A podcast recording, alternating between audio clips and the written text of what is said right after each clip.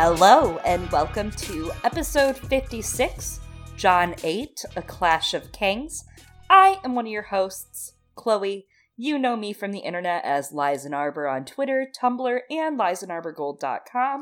And I'm another one of your hosts, Eliana. You might know me as Glass Table Girl over on Reddit, on the Maester Monthly podcast, a pseudo monthly podcast, and as Arithmetric over on Twitter. Wow, you're just calling you guys out like that. No, someone else called us out, and I just want to remind everyone we are pseudo monthly. We made no promises.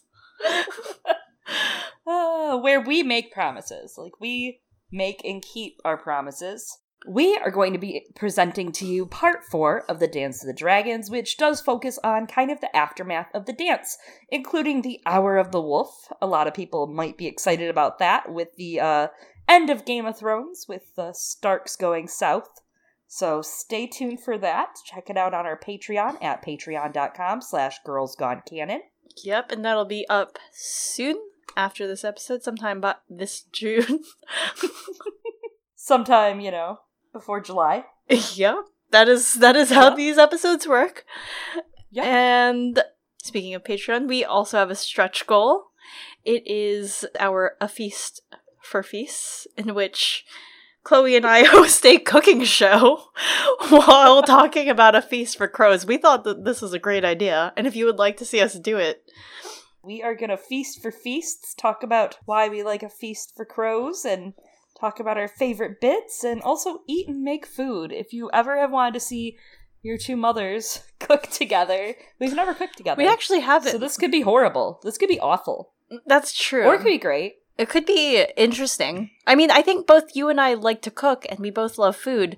But of course, I mean, you know, being in the kitchen, it's it's a different thing, right? Yeah, it's an intense environment. You might just, you know, slay someone you thought was your brother. Wow. I was going Thank you. for the catchy hit earworm, too many cooks, too many cooks. In the kitchen? You, you, I was thinking that actually at first, but then I was like, how can I tie this in with Jon 8 in A Clash of Kings? oh. Well, that's one way. Which is, you know, yeah. One way or another, I'm gonna stab you. I'm gonna Wow. get you, get you, get I'm sorry, Wow. I don't know where this is coming from. Uh, everyone, please don't help us reach the stretch goal. Chloe's gonna kill me. Ooh, I do get to use knives. Um, hey, speaking of knives and killing and other stuff, Eliana, you were recently on an episode of Notacast podcast, the one true chapter by chapter, a Song of Ice and Fire podcast, You make it sound like hosted by Poor Quentyn and Brynden B. Fish. you make They say that. That's what they That say. is what they say. You make it sound like I killed them.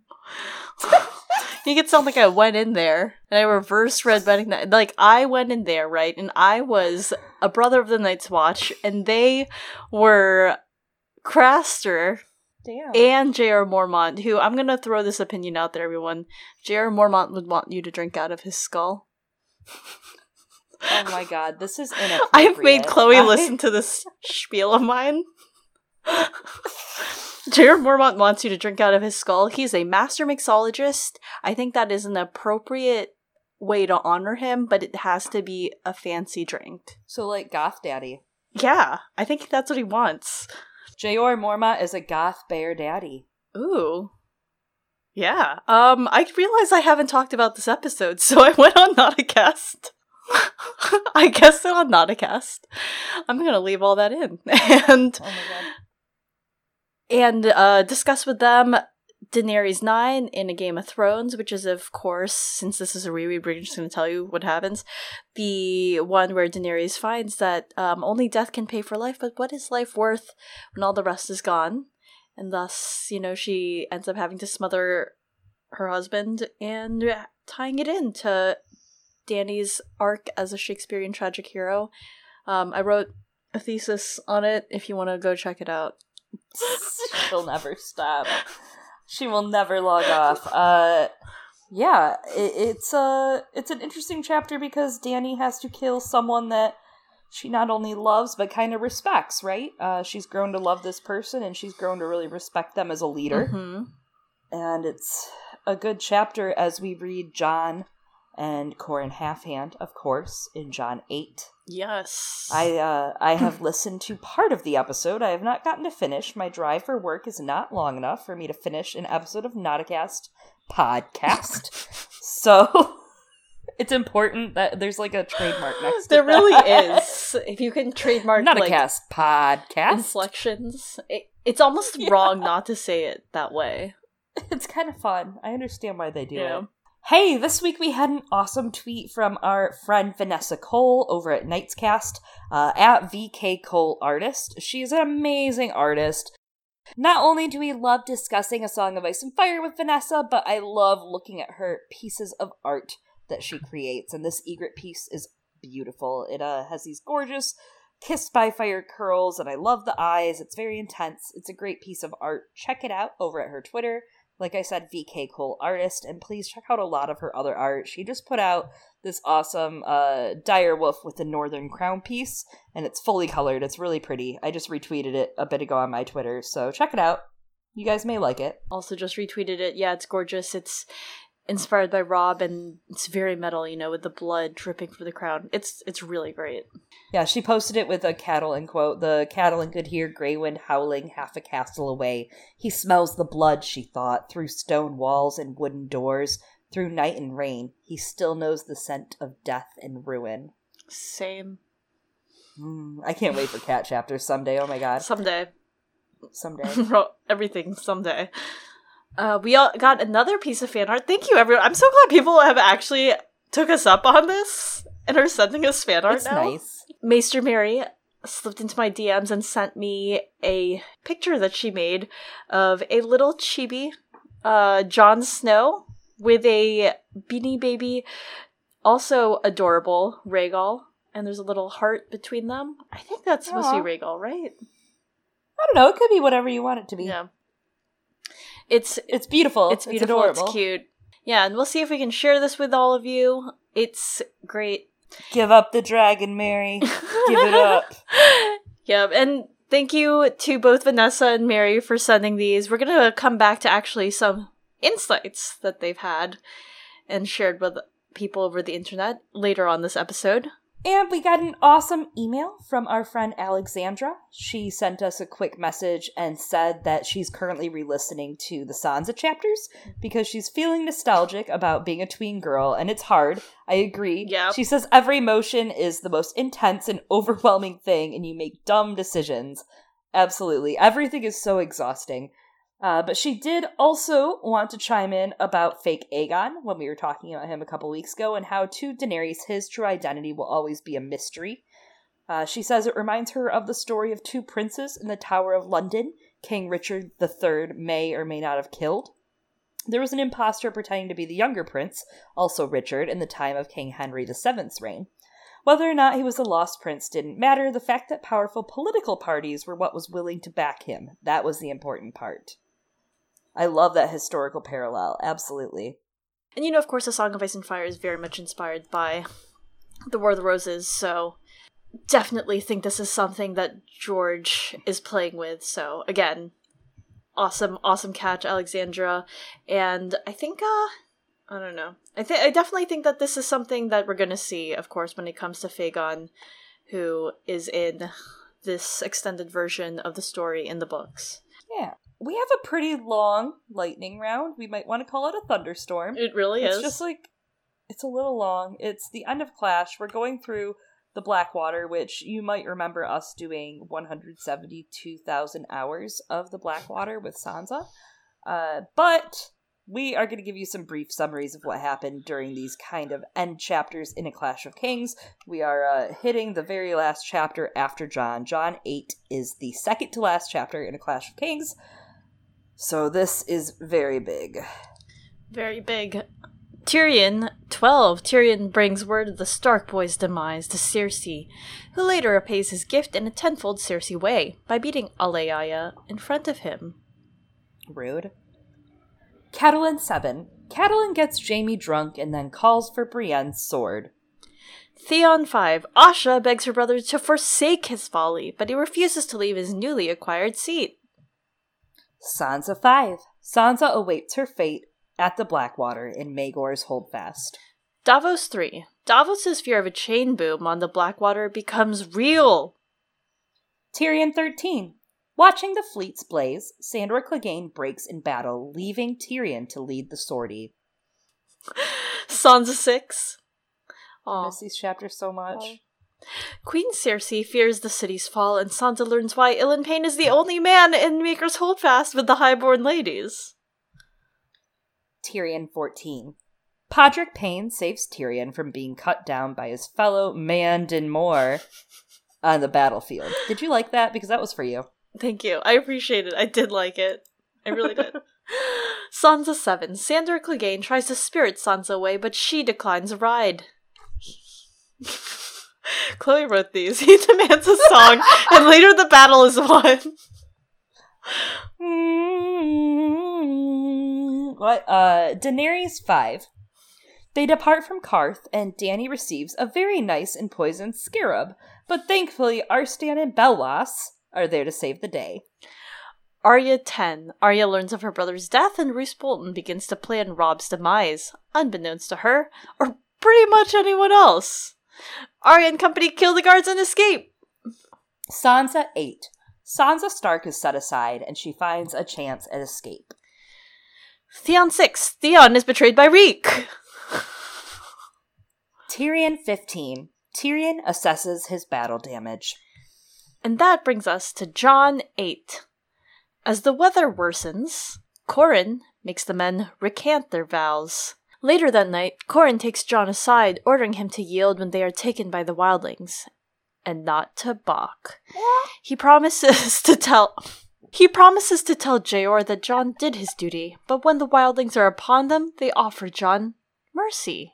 But first, force him to kill Qhorin. Jon knows that the end has come near when Qhorin finally permits a fire.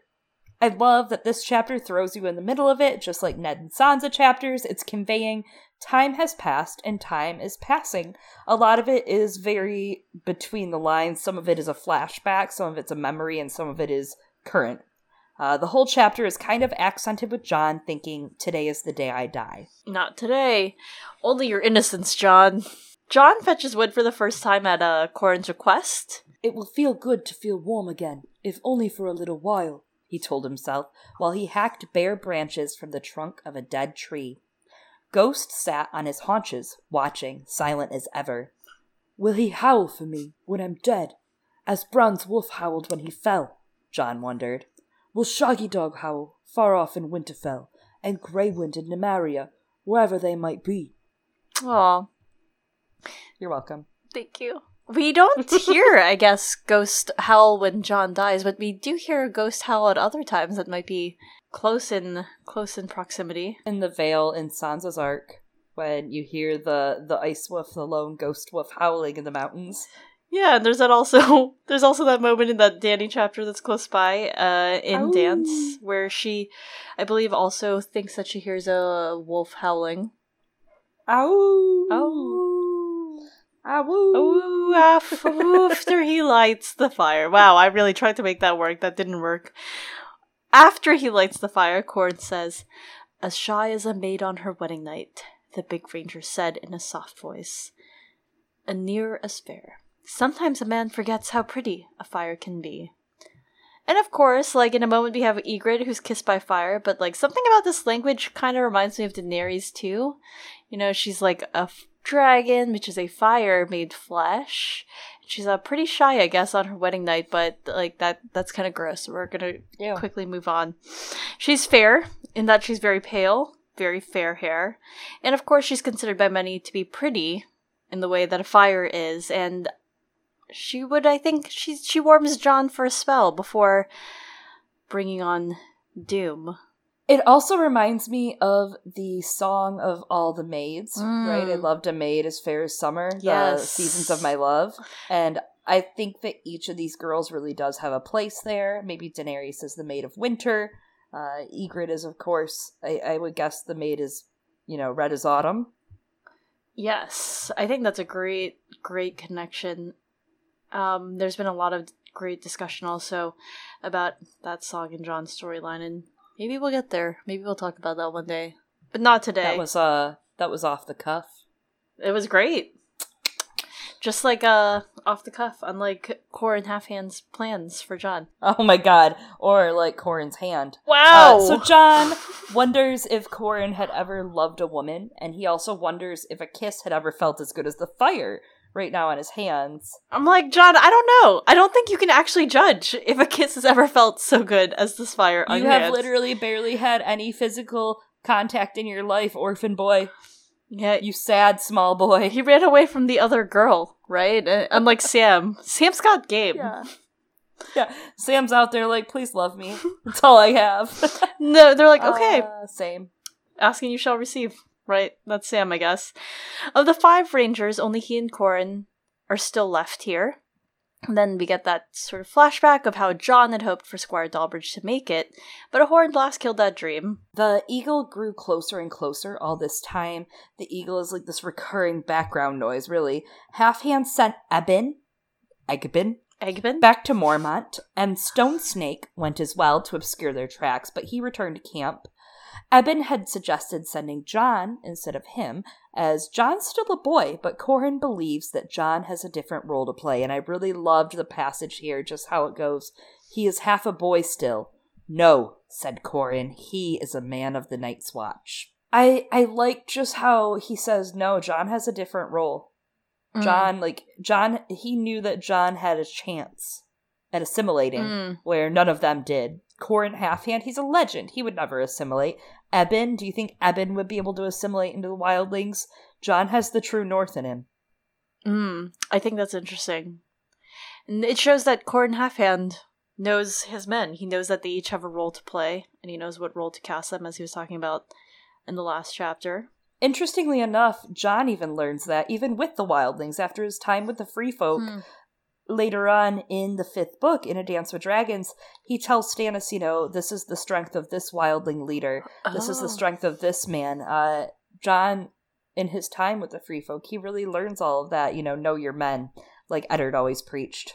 For him to internalize both of those lessons from Qhorin and Ned shows, of course, that he's learning. He's starting to understand what it means to be a leader. Obviously, there's a lot of failings, and turns out the stakes are very, very high when you're a 16 year old boy and Lord Commander of the Night's Watch. But, you know, whatever. I mean, he's just, you know, Robb, but better, I guess, here. I mean, he's making I don't know. harder decisions, in my opinion. I guess that's not all completely true, but at the same time, how do you judge the weight of that against itself with war? Um, I digress. Every single morning that they wake, the eagle is there and it is watching them.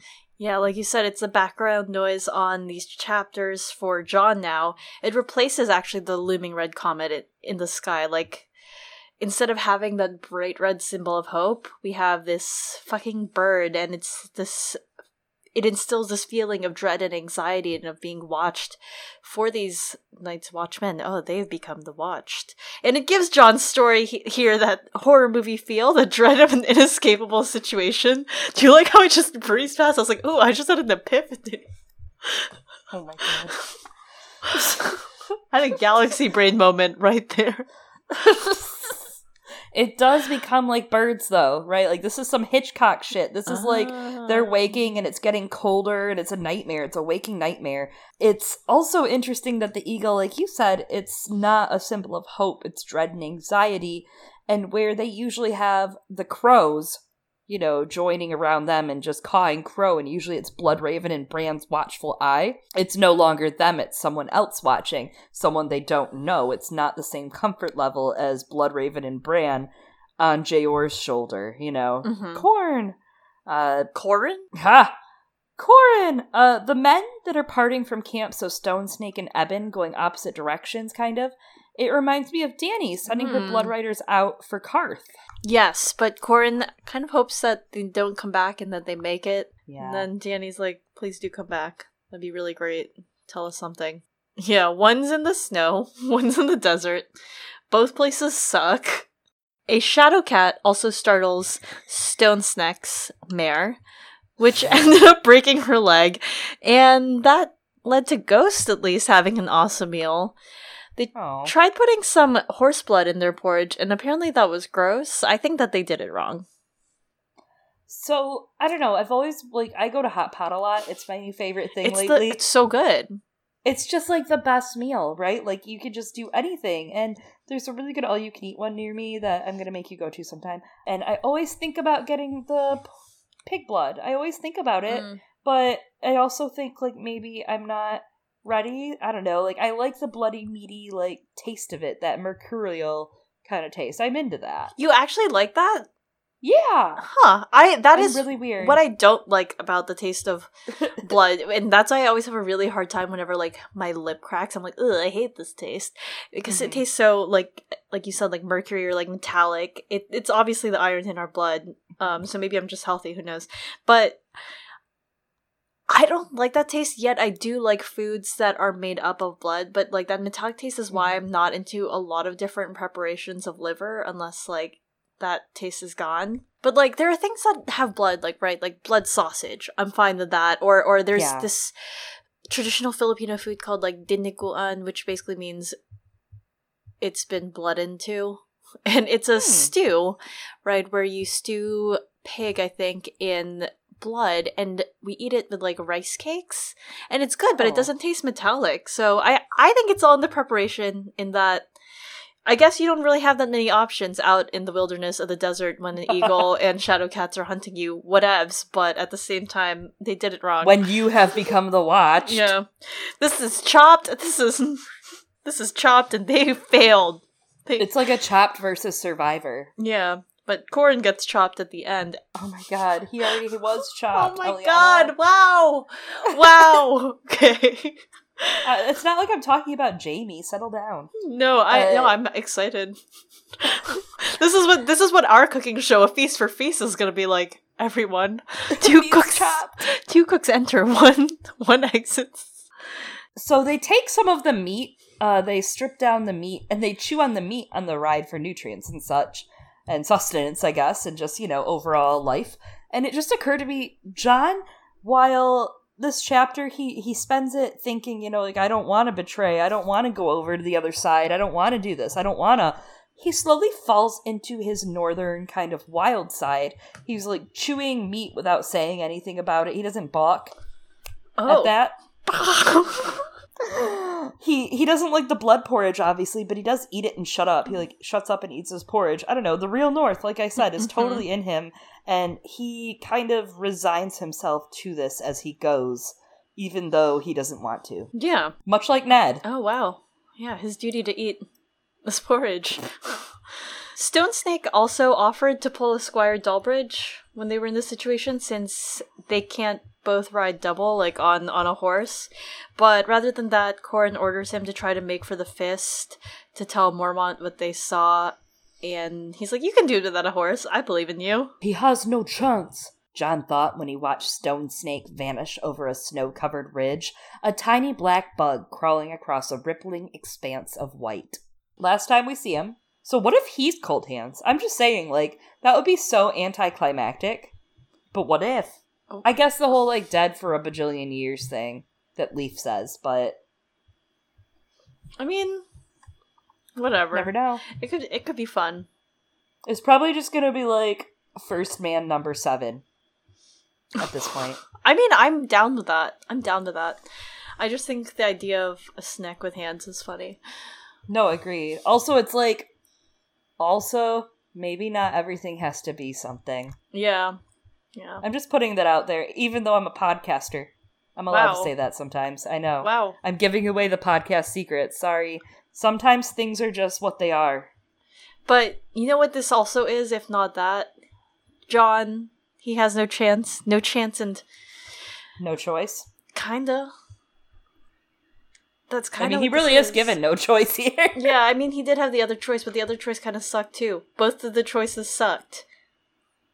So, anyway. Die or live. Yeah, it, he's basically just deciding do you want to die here or over there? Alright. Yep. And then after after Stone Snake's gone, you know, it feels a lot colder and lonelier, probably because there's only two of them left, and sometimes they just walk for days in silence. It's a lot. And up here, Jon doesn't dream. Which I think is interesting with your language earlier of how this is a waking nightmare. That's it. Yeah, it, it is. It's a waking nightmare. I mean, every second of this sucks. It's cold. It's awful. They think they're going to die any moment. They have no food. They're just like hunting here and there on accident. um, we get that passage, and there's a lot of connection with him and his siblings here in this entire chapter. But when he slept, he did not dream, not of wolves, nor his brothers, or anything. Even dreams cannot live up here, he told himself. And it makes me wonder if this whole chapter of him being so far north, you know, so far away from his pack, besides Bran, who just opened his eye, uh, maybe it's too far for wolf dreams alone, right? It has a similar magic connection, maybe with Silverwing not wanting to go north of the wall with Queen Alysanne mounted atop it.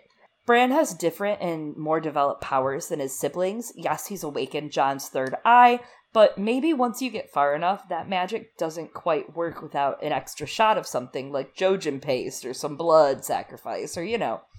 Yeah, it's either it's too far and thus the magic doesn't work, or it's like, I don't know, the others are using some weird suppressant or something. It also is interesting because they haven't talked about weirwoods in this chapter. Mm. So I'm wondering if maybe there aren't as many weirwoods out here, so there's less to see. Yeah, and I mean, if the weirwoods are part of what connects them to those kinds of wolf dreams, of course, those were dreams. Though, I mean, like the guy's fu- there's a guy fucking living in his eagle, so something something works in terms of the magic, right? Yeah. The weirwoods, I guess the children of the forest chose not to plant them up here, which would make it harder to extend that Wi-Fi connection. By the fire, Qhorin makes Jon recite their vows together with him. Jon opened and closed his burnt fingers, holding tight to the words in his mind, praying that his father's gods would give him the strength to die bravely when his hour came. It would not be long now. This reminds me of Ned in his time in the Black Cells, especially when he starts thinking of Lyanna and he's just like, oh gods, I'm going mad. Mm. Mhm. It's like that, only Jon actually has a few more years. It's not that long, but it's not that short, Jon. Pick one. It's Oh my god. well, I mean, in the longer scheme of things and other ways that his life could have gone, you know, he didn't have he dies pretty soon, but also it's not today like he thinks it is. Are you gonna say not today one more time in this podcast? I could, I could. If you do it one more time, I'm firing you. I want to call out right now a tweet from Jolene A called aka at our galaxies. She tweeted us a video of Lena Headey having a humorous moment and she goes, See this? That face that Lena Headey has at the end? That's the exact face Girls Gone Canon pull at each other over Skype while trying to record an episode that keeps getting derailed by top quality quips and puns. And that is today's episode. We have been jinxed by Jolene. I don't appreciate you, Joe, because it's like you're insinuating we get derailed, and I just don't agree. We would never. I think this is part of the rail, yes. Are we on the rail? Are we off the rail? No one knows. I'm getting back on the rail. Qhorin thinks all the fires will go out should the wall fall. I love that. It just Yes. reminds me of you know z- zombies. It's it's the bigger thing, the bigger picture. You know, Tywin has that shitty line. You know what's uh you know a wedding party. What's killing a wedding party against the whole entire realm and all this war? But Qhorin's like, it's worth it if we die if it means we protected the wall because all these fires will go out. All these people are gonna die. It's a recurring thing that comes up throughout a song of Ice and Fire, right? Like, what's killing a dozen men at dinner as opposed to a thousand, a thousand in battle? And that's kind of similar, you know. That's that's the corollary to Stannis's. Like, what is one bastard boy's life against the realm? But here in the north, they, you know, life is so preserved because once you've battled the others, every single life has meaning. Wait, I'm gonna throw this out there. What if all of this, and I was gonna throw this out earlier later on, but I'm gonna throw it out here also. Because they're zombies, what if it means that their death also has meaning, not just their life? Is this is this the rebuttal to that? Oh, No, it's not. It's not the rebuttal. Are you sure it's not? yes. Okay. Anyway, speaking of death, Qhorin tells Jon that uh, what happens to them may not be so easy as death. Because only Qhorin's trying to get out of this crazy train that we call life. because I gotta die to get out. um, Cersei was wrong in like Game of Thrones, where she tells Ned, uh, "In the Game of Thrones, you win or you die. There is no middle ground." But again, there is, and per a Twitter discussion today between Bookshelf Son and Maester Mary, sometimes living is the hard choice, and that's what Jon's gonna have to do in the next Yeah. book. So, Qhorin tells Jon that no, they will yield when the wildlings come upon them, and Qhorin commands him to yield, that his honor as a man of the Night's Watch demands it of him. Then hear me. If we are taken, you will go over to them, as the wildling girl you captured once urged you. They may demand that you cut your cloak to ribbons, that you swear them an oath on your father's grave, that you curse your brothers and your lord commander. You must not balk. Whichever is asked of you, do as they bid you, but in your heart, remember who and what you are. Ride with them, eat with them, fight with them, for as long as it takes, and watch. Yes. It's it's he doesn't really tell Jon what they're gonna ask of him. He's like, yeah, all these things, these fucking cutting your cloaks, wearing an oath on your father's grave, cursing your brothers and your lord commander. These are all very paltry compared to what actually happens. Okay, Yeah. gotta warn. Well, I guess there's a reason he didn't warn him. Of course, he's referencing Mance, who was once his brother, you know, with the cut your cloak to ribbons, which we're going to talk about in a little bit. Absolutely. And all of that, like you said, is all folly. Like, that's silly compared to what they're about to ask Jon to do. That's nothing Yeah, like what they're going to. Yeah, I- and I mean, like Qhorin's like, but you got to do it because Jon has to learn what they're doing and like what they've been seeking. Why are they digging all these holes? I'll do as you say, Jon said reluctantly. But you will tell them, won't you? The old bear, at least? You'll tell him that I never broke my oath. Qhorin Halfhand gazed at him across the fire, his eyes lost in pools of shadow. When I see him next, I swear it. He gestured at the fire. More wood. I want it bright and hot. Talk about a blaze of glory, right? Going out in For one. sure. It's literally him going out in a blaze of glory. He's lighting that mm. fire, giving away their position, Yeah. bringing the wildlings upon them. I love the line, but in your heart, remember who and what you are. And then I also love how this conversation at the end almost exactly mirrors something we've heard once before in a Game of Thrones from Eddard 9. And tell him I've not been with no one else. I swear it, my lord, by the old gods and the new. So you'll tell him I'm waiting, won't you? I don't want no jewels or nothing, just him. He was always good to me, truly.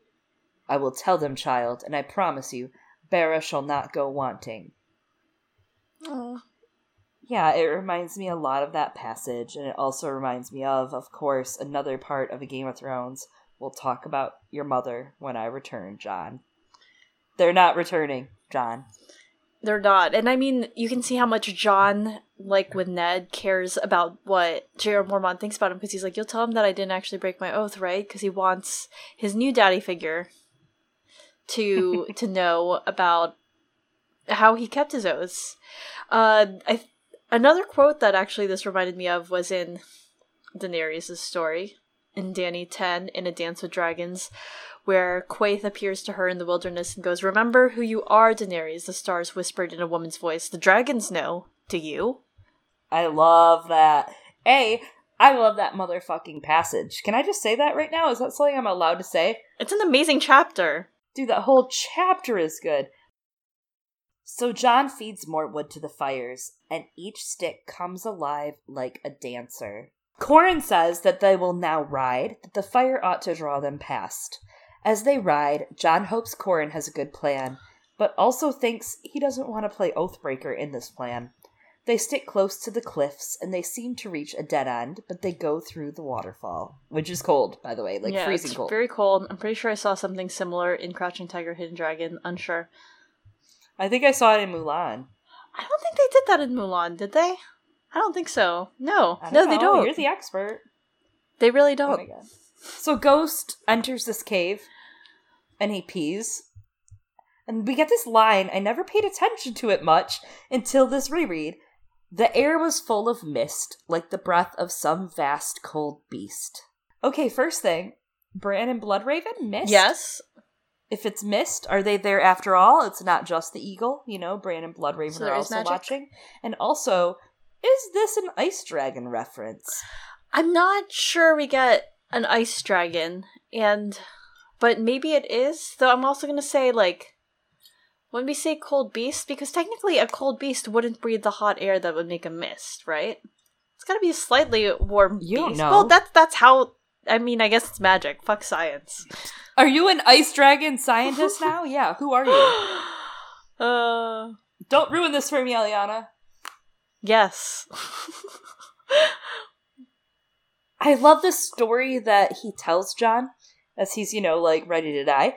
Uh, God. Qhorin is like, When I was no older than you, I heard a brother tell how he followed a shadow cat through these falls.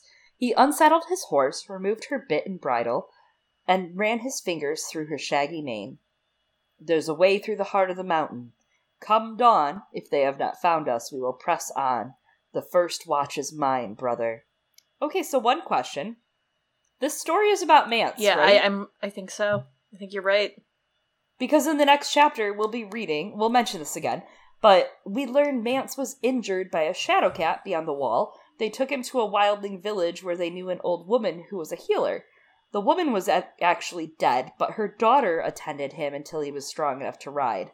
The daughter mends his cloak with some red, you know, and that's why you get that red and black cloak when you meet Mance. And when he comes back to the wall, they won't let him in because on Wednesdays they wear black. And on every day. Anyways, he's like, fine, fuck you. And he goes north of the wall and he stays with that woman who is Dalla. We come to find out later on because he knocks her up and they're in love and all that shit. And that's his queen, quote unquote. Uh, and that's why he gets out of his vows, even though he's basically like a traitor. I don't know. But I wonder also if it's foreshadowing that getting out of your vows, like, that's like he's escaping it but hard mode would be like dying to get out. Like if Mance decides to get out and they aren't actively really killing him, Jon can die and get out. I mean, he can die. I mean, And I know you're going to argue with me, and I look forward to it. I just don't think that it's necessarily Mance getting out of his vows. Like, I do think that they're trying to execute him if they came across him. They've just, like, kind of failed and sucked. Like, they're trying to find him right now to kill him and stop him. And I think that's the point for me. Like, Mance broke his vows. And I, I do think that's part of what's interesting in Jon's story because it's exploring how sometimes it's easier to keep your vows and sometimes it's easier to break them, depending on who you are as a person, depending on the different circumstances. It's easier to break the vows, right? It's harder to keep them, and that's why he keeps getting tempted. For Mance, I don't know, maybe it was easier to keep his vows, and breaking them was the hard choice for him because now he's got to live up here, north of the wall, try and gather all these wildlings and, like, I don't know, break the wall. Seems pretty fucking hard. Depends for everyone. Y'all, look, I'm just saying, when you look at Mance, this is what you see. I see a man who didn't, like, agree with their moral philosophies and Oh my codes, God. man. When I see Jon, I see a guy who agreed with a lot of the moral philosophies and codes. But I was talking about Mance. I don't Who- care about Jon. Hoopst. Who's Jon? So Jon falls asleep and he thinks about Qhorin's warnings. They manifest in his sleep about fires should the wall fall again. And he dreams once again, but instead the flames manifest into a nightmare because he dreams of burning castles Mm. and dead men rising unquiet from their graves. I don't know if I should, you know, like take a gander at the first half of that dream, but is that Winterfell? I think so. I would say so, since you know at the same time Winterfell is a light. Oh, you mean right now in the story? He's dreaming of Winterfell right now. Yes. I thought you meant like in the future when they have to fight. No, Ah. no, no, no. Yeah. No, like right I mean, yeah, and I mean the dead men rising in quiet from their graves because they've taken apart, they've taken away the the swords. Yeah, Yeah. that's really beautiful. Thanks, George. And then Jon wakes for his watch. When Qhorin wakes up, he lights some of the torches that he made during his watch because Qhorin Halfhand's a very productive dude. And Jon thinks, all right, we did it. We went through this pass. We probably lost the eagle by now. But they get outside and nope, There it is. There's the fucking bird. It's still here. I know. That's the worst because like Qhorin like knows these places. Like the back of his hand, he's like, "Stay close to the wall. We'll lose them by going through this fucking hole in the wall that I know about. And there's some brambles, and you clear them, and you duck under, and they'll never see you. And then somehow the bird just follows them through all of that, all of it. Throw this out there. Did Qhorin really think that he knew the lay of the land more than the people who lived there, though? Probably most mediocre white men do. Oh my god. He was a mediocre, though. He only had like three fingers. He's pretty ochre. So I will revise that statement and I don't know. I mean, did he know the lay of the land and would he pretend he did? Of course he pretend he did, but also I like imagine emo Oh. Qhorin like going out on his own for a raging, you know, like thinking about all the people he's lost and the shit he's done. And I do want to talk about his backstory a little bit later. Maybe not backstory, but just like backstory that never got to happen. Even. Yeah. Uh, so Qhorin decides this is where we're going to make our last stand. He asks Jon if his sword is sharp. This is not the first time he's asked this during the chapter. It's a second yeah, time. because Qhorin's asking if Jon's sword is sharp because he's like, really hope it is. This is gonna make it a lot easier for me to die, both for me and for you and your your feelings. I mean, like as you said and pointed out earlier, he was feeding that fire. He was lighting it brighter and brighter, not just because he was signaling to everyone, "Hey, here's our position." Even though Jon was like, "Wow, this is a really nice change," but no, Qhorin was like, "This is it." Everyone come get me. And in a way, that's Qhorin symbolically lighting his own funeral pyre. yeah, absolutely. It's putting himself to rest. He says that they'll feed the horses one last time because the horse is important too, of course. Uh, of course, a horse, of course.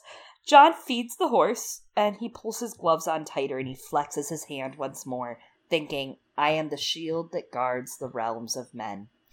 Qhorin tells Jon, Keep your wolf in hand, so Jon does. The wildlings begin to come over a ridge, and the eagle triumphantly crows upon a rock. Jon counts 14 wildlings, and they are in wooden and leathern helms. They are archers, they have spears and mauls. Qhorin drew his longsword, the tale of how he had taught himself to fight with his left hand after losing half of his right was part of his legend. It was said that he handled a blade better now than he ever had before. Wonder if we'll see this with Jaime. I hope so. Or there's just like not a lot of time. Maybe with like a five year gap, you know? No, I'm Oh being my very God, serious. I know, but it's just.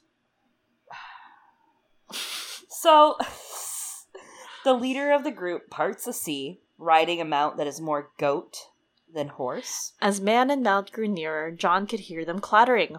Both were armored in bones cow bones, sheep bones, the bones of goats and oryx and elk, the great bones of the hairy mammoths, and human bones as well. Hmm. Lots of bones. No wow, bones no about bones it. about it. I have another question, right? About about the Oh, no. mount that Rattleshirt rides. Is it is it a goat or is it a horse? They say here that it's more goat than horse, and the wiki says a goat like horse, but especially with how well it rides on everything, is it I just need to know, is it a goat or is it a horse? Is this a new Patreon tier?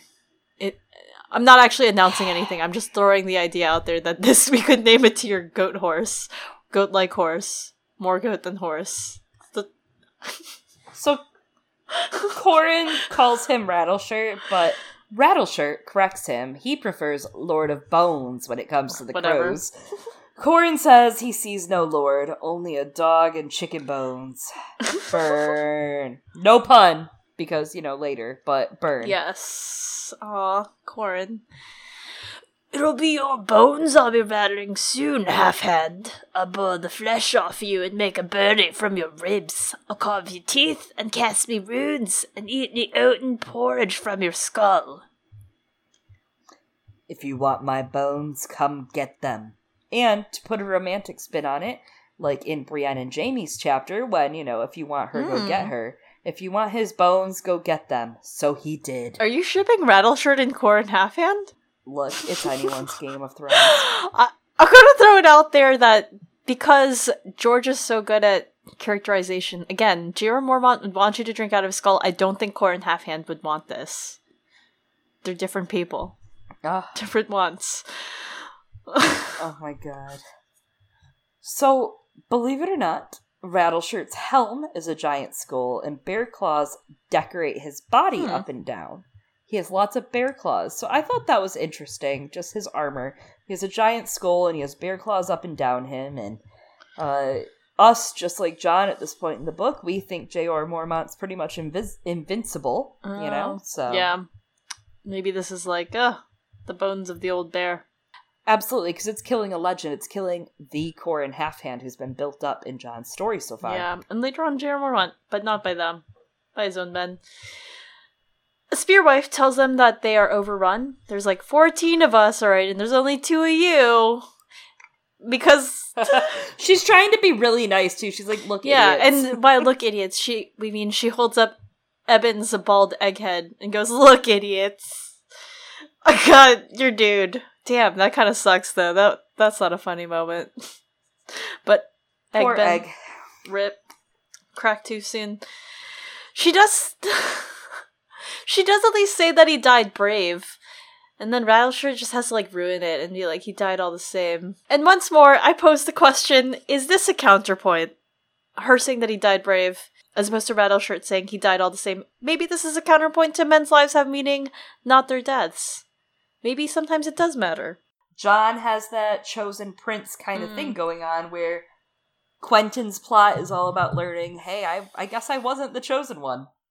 And we'll talk a little bit about Quentyn and Jon a bit in the outro. Aw, Quentyn. The wildlings try to taunt Jon and Qhorin into making a misstep. And then they're like, eh, this is boring. They're not taking the bait. So they decide, oh, we'll just pierce them all with arrows. And then when they say that, Jon's like, no, I yield. I yield. and then Qhorin turns on him real quick. He, he shames him and says, bastard blood is craven. And then Jon's face reddens and the wildlings say they don't need cravens. And I mean, everyone deserves an Oscar in this moment. Yeah, everyone's playing their roles really well. Ygritte comes forth and she really sells it, right? She goes, He ain't Craven and he spared me. And Rattleshirt's like, nah, like crows are just Oh, weird. yeah. You know, like every everyone's been trying to tap that Ygritte. You shouldn't believe him. and so the eagle hovers overhead, and apparently, Ygritte's like, by the way, that's one of the wildlings you killed, and he's living in his eagle now, which is just like normal. Like Jon's like, that's cool. I had a tree dream last chapter, so oh, Word- worms. oh worm. Jon protests. He's like, Mance was supposed to take me. Like that was the deal. And before Rattleshirt can have Jon killed, one of the spearwives is like, okay, let's give him a chance to prove himself. I'll do whatever you ask. The words came hard, but Jon said them. Rattleshirt's bone armor clattered loudly as he laughed. They killed the half-head bastard. As if he could, said Qhorin. Turn, Snow, and die. And just, wow. I got you. Wow, this chapter. Okay, this chapter is a great chapter. It's long, it's dense, a lot is happening here. But it's also full of double entendres, just like here. Turn, Snow and Die, turn is italicized, and Qhorin doesn't just mean face me when he says it, because, again, italics. What he basically means is, Jon, become a turn cloak. Turn, turn, see, turn sides. And that's the thing, he even says, and die. But he's saying, you die, like you disappear. No one knows what happened to Jon Snow north of the wall until Jon Snow reveals himself.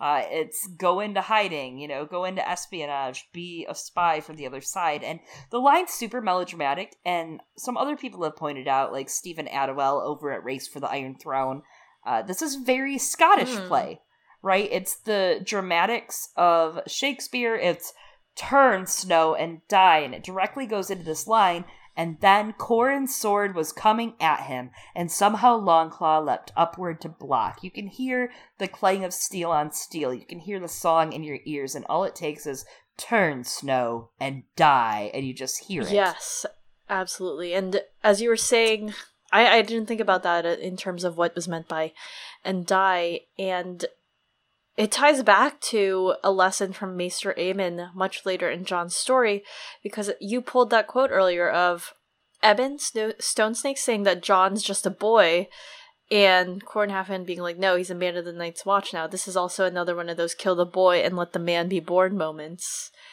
by killing the man and letting the man be born. We're back here. We're back here. It's a loop. We closed it. Never mind. Jon remembers the half hand's words not to balk, no matter what is asked of him, as Qhorin then comes for him. Qhorin is. Qhorin apparently, though, is a beast when it comes to swordplay, obviously, and Jon's out here and he's sweating. And then Ghost has Qhorin's calf in his mouth, and just as Jon thinks he misses. Then a string of red tears appeared across the big man's throat, bright as a ruby necklace, and the blood gushed out of him, and Qhorin Halfhand fell. Which is exactly a reference in the theory that is actually canon that Qhorin is Rhaegar. Wait, what? Is that also a theory?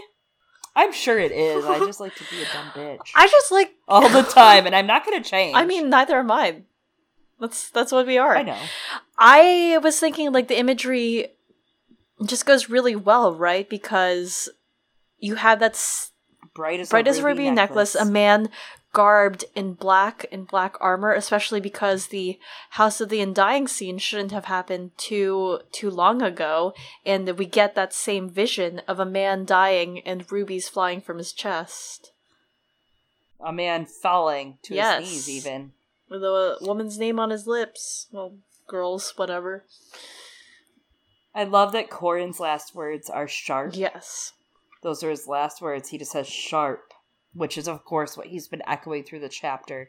Is your blade sharp, Jon? Yeah. He's like, You did it. Good job, kid. Kept the blade sharp. This is gonna be good. This is gonna be great for me.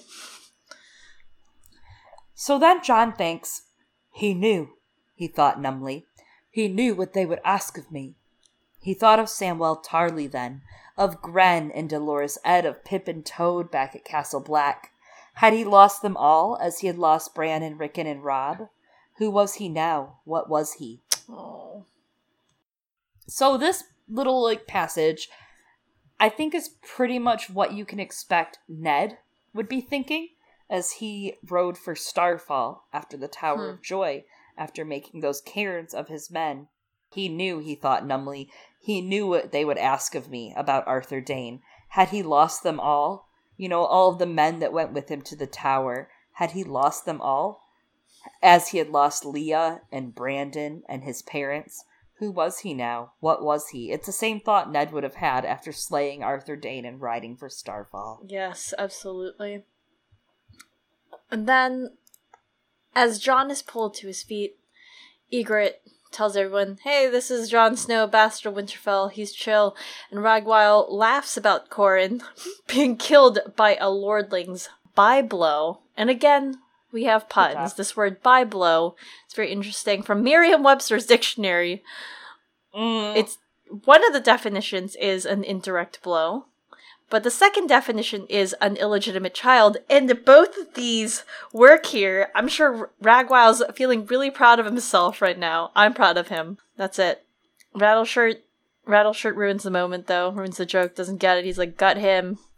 And then Ygritte's like, what the fuck, dude? He just yielded. That was the whole point. It's interesting that Ygritte is the one that's like, he yielded. Like, you can't hurt him. He yielded, especially when she was just shown the same Mm, mercy. A life for life. That is actually also in Mulan. That one is not the waterfall, but they they pass like by. I don't know. Someone even says that Jon slew his brother. You know, kinslaying. You have all of those weird shades of it, right? You have Robb being accused of kinslaying, and he's like, "Dude, it's been like a long ass time." And here, because Jon took those oaths, they're saying that he's a kinslayer there. Mm. And maybe later on, he's also a kinslayer. Mm. No, I think you are onto something there. I think there's a lot of themes in this chapter that may just carry into Jon's Thematic endgame, resonance? especially after the end. Yes, some thematic resonance, especially after the end of the original source material, Game of Thrones from HBO, home Oh box God. office. Rattleshirt doesn't like that Jon is both a warg and a crow. He's like, I'm not about that. You only get to be one. we gotta pick. But everyone's all like, I don't know. If I had to vote someone off the island, it's gonna be you, Rattleshirt. And they all decide Jon can stay. Yeah, Jon's yeah. cool. and Jon's like, wow, the free folk are wild. Everyone just voted to let me stay. wow. idiots. This is all going way to plan, unfortunately. All according to Keikaku. Some of the wood was still green, and it burned slow and smoky, sending a black plume up into the bright, hard blue of the sky. This just like green and black and smoke. It kind of reminds me, um, especially because Vanessa Cole also tweeted about the last episode how much she enjoyed the Bale the Bard story, and that she thought it was interesting because the next chapter is where Sansa actually gets her moonblood and becomes capable of cher- bearing children. That she always felt that the Bale the Bard story foreshadowed the storyline continuing through Sansa, but that connection between Sansa and Jon's stories here towards the ends of end of Clash with that mm. green wood and again burning smoky stuff and also remembering who you are. It kind of just reminds me of the Blackwater and that wildfire against the night. And that is where Sansa is right now. She is figuring out who she is and what she wants and what to choose and what to do. She has a lot of choice, just like Jon does here. Wow. Rattleshirt takes some bones, and then the others throw dice for the Ranger's gear. Ygritte wins Qhorin's cloak. Yes, and I thought that was just interesting that that was the language that they used because I mean, Qhorin lays down his life, right? He knew what the cost was and he laid it down so that Jon could live for that greater good, I guess. Self sacrifice, which is definitely a thing that the story's exploring in the Bible. And this is actually in all four of the Gospels, which I think is quite remarkable. There are things that might be in like two of the Gospels, sometimes three, but sometimes it's all in all four of them. But this appears in all four of them. I'm only going to read the one from John, the Gospel of John, because I think that's funny for me personally. And it also has the most detail about the cloak, alright? Then the soldiers, when they had crucified Jesus, took his garments and made four parts, to every soldier a part, and also his coat. Now the coat was without seam, woven from the top throughout. They said, Therefore among themselves, let us not rend it, but cast lots for it, whose it shall be, that the scripture might be fulfilled, where saith, They parted my raiment among them, and for my vesture they did cast lots. These things, therefore, the soldiers did. So it's just another one of those religious references that ties into the larger thematics. Ygritte got the cloak though. Which that leads a whole entire other symbolism of marriage, obviously, which we will get into eventually in a Oh. Storm of Swords. His sacrifice is definitely what moves the story forward, right? Without Qhorin's death, Jon's story in a Storm of Swords would not exist. Um, Jon would not join the wildlings. Jon would probably die out in the cold. He'd probably just like be chewing some shadow cat meat and then he'd like pass out and he'd be like, I'm so warm, ghost. And then he'd just die in the cold. Oh my god. So Jon is dreading taking the Skirling Pass once more, but Ygritte's like, no way, we can't go back right now. Like, we're not going that way. We're in the Milkwater. Mance is busy marching up your wall. And there's this line the look she gave him was sad when he asks about the Skirling Pass. And to me, that is Ygritte's if we look back, we are lost, Jon moment. Like, don't you understand what's behind us? The ice zombies are behind us. We can't go back now. We've left everything. We've left our belongings. We've left people that we lost. We've left our homes. It's over. Yeah. I, This is a pilgrimage. and he doesn't get it yet. Not somehow. Somehow no one's pieced together that that's what they're trying to do. Which I don't. It is so stupid because they're so close minded. Because it's like you guys have literally seen them. You've seen the others. You've seen what they've done. You see what they become, what people become when they die ranging. Uh, they literally came south to come home to you guys, and you're like, oh wow, we got to kill these MRFers. I don't. I don't know. Yeah, I didn't think this through. We do get this line in Jon 8 that I feel like we need to just call out, especially with the end of Game of Thrones. Our honor means no more than our lives, so long as the realm is safe. This represents so much the shields that guard the realms of men, as Jon keeps thinking to himself, like he has to protect them. And also, is this is this foreshadowing? Is this points at butterfly foreshadowing in the future for something that may happen that our honor means no more than our lives so long as the realm is safe look at ned look at what ned died for his honor meant no more than his life as long as the realm was safe For them, keeping the realm safe is honor. Yeah, I did really love this line, and it's a little different. And Jon in the show only agrees to being king in the north because he believes that it will be their best bet at keeping everyone safe, safe at keeping the realm safe. And he has that line. He's like, "Being your king was the honor of my life," or something like that. I actually really liked that line. Aw. Aw, because it is, though. It is the honor of his life. Like, it's. Look at where he started. Look at Jon. Like, that's not what he thought he would have, ever. And it's nothing he wanted. It's everything he pushed away and said, no, I can't have that. I'm just a bastard. But then in the end, he got to have it, even just for a little while. But that taste of leadership sucks. Turned to ashes in his mouth. Yeah, or in front of him. Or blood in his porridge, who knows? Or blood in front of him. wow. People. Wow. Of course, even though this is the last Jon chapter in A Clash of Kings, we wanted to do a quick lightning round of what we missed for the end of Clash of Kings, which, while our lightning round was very, very heavy in the beginning, this is a one chapter lightning round. Eliana, can you lead us in? Yeah, it's Bran 7. The stone is strong, Bran told himself. The roots of the trees go deep, and under the ground the kings of winter sit their thrones. So long as those remained, Winterfell remained. It was not dead, just broken. Like me, he thought. I'm not dead either. Yeah, buddy. What a great quote to encompass the last bit of the book, right? Of a Clash of Kings, of the the calm before the storm of swords. Wow. Well done. I'm on it. you are on it. Wow. Uh, yeah, I, I think that is a quote that encompasses the whole book. That, you know, after we lose our protagonist, after we lose Honorable Ned, it's not dead, it's just broken. Aww. It's a hopeful note. It's, uh, it keeps you reading, it keeps you hanging on, and it, I think it really shows the end of A Clash of Kings a lot. Our heroes are all kind of broken. Jon is not not impartial to that. Jon is definitely mm gonna need some recovery emotionally because he just murdered Qhorin Halfhand. Yeah. Very. this is the Snape v. Dumbledore moment, right? This is it. He couldn't even kill a strange girl that he had never met, and now he had to just kill the guy who has kept him alive all of these past few days, who was his one of his heroes. You've raised him like a animal for slaughter. Just like I'm telling you, Snape v. Dumbledore. Same thing. There's that. There's also within the Sith, but like in a twisted, other kind of good, hopeful way.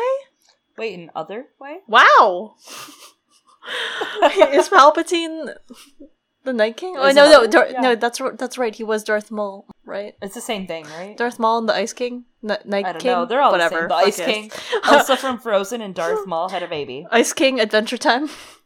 Oh my god, Elsa is the Night Queen. Wow. We got real far, but let's talk about Jon's A Clash of Kings arc to take us out of here. So this quote comes from the Idylls of the King, Alfred, Lord Tennyson, uh, The Coming of Arthur. Sir, there be many rumors on this head, for the for there be those who hate him in their hearts, call him base-born, and since his ways are sweet, and theirs are bestial, hold him less than man. And there be those who deem him more than man, and dreamt he dropped mm. from heaven. I thought that was a really nice quote, kind of just thinking on Jon's plot and all of the Arthurian themes in the story, and the romanticism of it all, and also the uh, tragedy of it all, and who he is as a character. It's a great quote. Thanks. I found it on my Thanks own. I made this. I, Lord Alfred Tennyson. Thanks, I birthed it. Yes, I am Lord wow. Tennyson. Thank you. Uh, I know I'm so old. Sacrifice. That is the central theme, right? That is this chapter. That is this old man going out in winter, giving up mm. his life because only death can pay for life. Damn, the honor, their honor guarding the realms of men. Yeah, wow, also that. Shit. The honor guard of the realm. That's like a good name, the Honor Guard of the Realm. Yeah. I love that, especially because you do get like an honor guard escorting Princess Elia Martell, or you know, yada yada, or escorting Aemon up to the wall. Yeah. Yes we talked about Arthur Dayne a little bit last episode and some of the parallels between Qhorin and Arthur and why people have the tinfoil theories about Arthur being Qhorin, whatever, vice versa, uh, and why they're not real, however, why they hold any precedence online when you read a theory. And I wanted to have a few passages read here of different characters that sacrificed for Jon's plot because Jon is very much so a child that was born out of sacrifice, born out of that unconditional love, born out of that dream that the future could be better, right? That dream to save the world. Uh, Jon is a prophecy baby. If you're listening to our podcast, we subscribe to the very canonical theory because we are always going canon of R plus L equals J. If you don't believe in it, it's fine. You're wrong. And I don't know why you're still here. I still respect you, but. You're here. It's your time. Yeah, it's your life. Do what you want. Do what you want. So, regarding Arthur Dayne. And these were no shadows. Their faces burned clear, even now. Sir Arthur Dayne, the Sword of the Morning, had a sad smile on his lips. Eddard 10, A Game of Thrones. Uh, as we discussed last episode, Arthur Dayne and Ned, and as we discussed this episode, that Ned likely walked away feeling the same way as Jon felt about killing Qhorin Halfhand, right? That Qhorin knew the whole time that this would happen, and Arthur probably knew he would have to face Ned Stark. I don't think either man in any of these scenarios ever thought they would have to kill the other or fight the other. And I think that Arthur Dayne had the same feeling as Qhorin did that they put their lives on the line for this, right? They already knew what this job encompassed. They knew the job description. They knew this could come someday. And even in this chapter, Qhorin was ready to go. He was like, I'm lighting a huge fire. Let him come down on me. Let him kill me. This is it. This is my grandstanding. Yeah, absolutely. He's like, this is the mission. And we will all die just so that one of us can live and hopefully give the rest of the Night's Watch a fighting chance. He was pinning all of his hopes on Jon, and that was what it meant, I guess, for him to sacrifice. He wasn't asking for anything in return. Hey, What? Eliana, what is one bastard boy? Wow! Boom! Got wow, you. Got him. we, we have brought it full circle more than once tonight. Jon is that bastard boy, right? Yeah. Stannis asking that question is ridiculous because we know what one bastard boy is against all of these lives. It's everything. It is the shield that guards the realms of men. Yes. So another person who gave their life for Jon to have, you know, his own. Uh, only death can pay for life, and Lyanna Stark is obviously that person. And you even get it in the very first chapter of the book, non-believers. So listen up, sinners. Promise me, Ned. The fever had taken her strength, and her voice had been faint as a whisper, but when he gave her his word, the fear had gone out of his sister's eyes. Ned remembered the way she had smiled then, how Oh. tightly her fingers had clutched his as she gave up her hold on life, the rose petals spilling from her palm, dead and black. After that, he remembered nothing. Eddard won, a Game of Thrones. If anyone sacrificed, of course it was Lyanna. I'm sure she knew it was going to happen. Near the end, she was alone. Oh god, do you think about how alone Lyanna Stark was in that tower? Until Ned showed There up? There had to have been someone else there. I couldn't think of who or what she would look like. They don't say, but like the language when. If only somebody was having a kid around the same time. Huh. Are you talking about Ray Rhaella? No, no. That's actually eight to nine months apart, as Georgia Yeah, said it's a in the So time. Martin. Thanks, thanks, Leah. No, I was talking about Jyana Reed. Thanks. Oh wow. Jon Reed. Because, you know, Meera Reed was literally born around the same time as Jon. Just putting that out there. Um, the transgression of all of these people that sacrificed their lives, and not to go full youth, adult, like young adult fiction on it, or fantasy on it, but you think about what? Harry Potter in the Forbidden Forest, you know, holding the Stone of Resurrection with all of these dead people are surrounding him saying, You've been so brave. Like, it's us, all the people that died to get you to this moment to defeat the Dark Lord. And that's pretty much what you feel for Jon, right? Like, that's his normal. That's the trope. That's the fantasy trope. He's the chosen one. He's the boy who lived. That's Jon Snow. But we see how this chapter, especially, is part of that first step of killing the boy and letting the man be born, as you reference with Aemon's passage later on. Uh, and he goes on in his chapters in A Dance with Dragons, a Dabuda, respectively, to think on Qhorin. Qhorin affects him.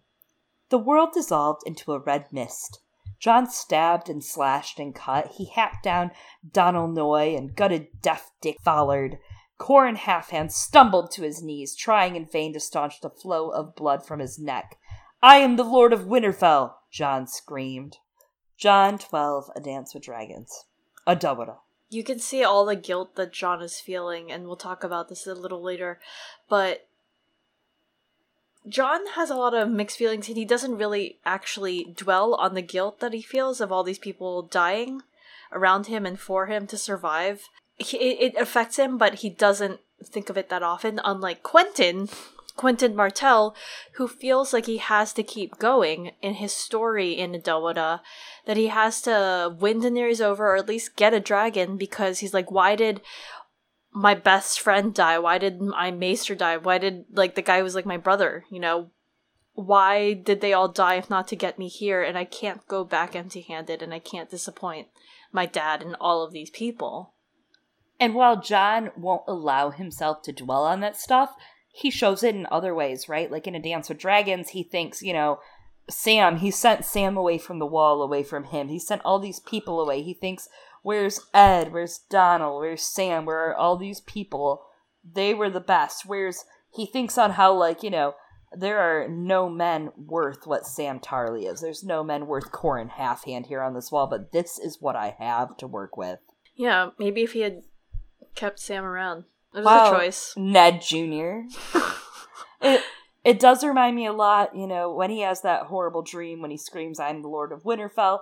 and all this confusion over these vows so many vows they make you swear and swear and yes. jon is an exact product of this of this boy prodigy that joins you know a systemic penal colony basically and throws his life at it yes and yeah he had to swear and swear and there was a cost each time that he took a vow and swore it was always a choice as is reflected in Jaime's storyline and yeah speaking of Quentyn, like a Clash of Kings is Jon's adventure stink, right? It begins with him crossing the wall, that threshold into the other world, if you want to use hero's journey terminology.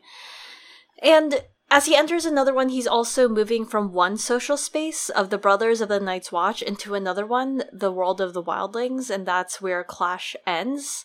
And like, if a Game of Thrones centered around Jon forging connections and friendships with his brothers, A Clash of Kings was his transition into what is the meaning, what is the cost and the price of being part of this brotherhood a storm of swords is gonna like be an introduction into yet another group that leads to him becoming a stranger to the people who were his brothers, uh, his second family, in the first book.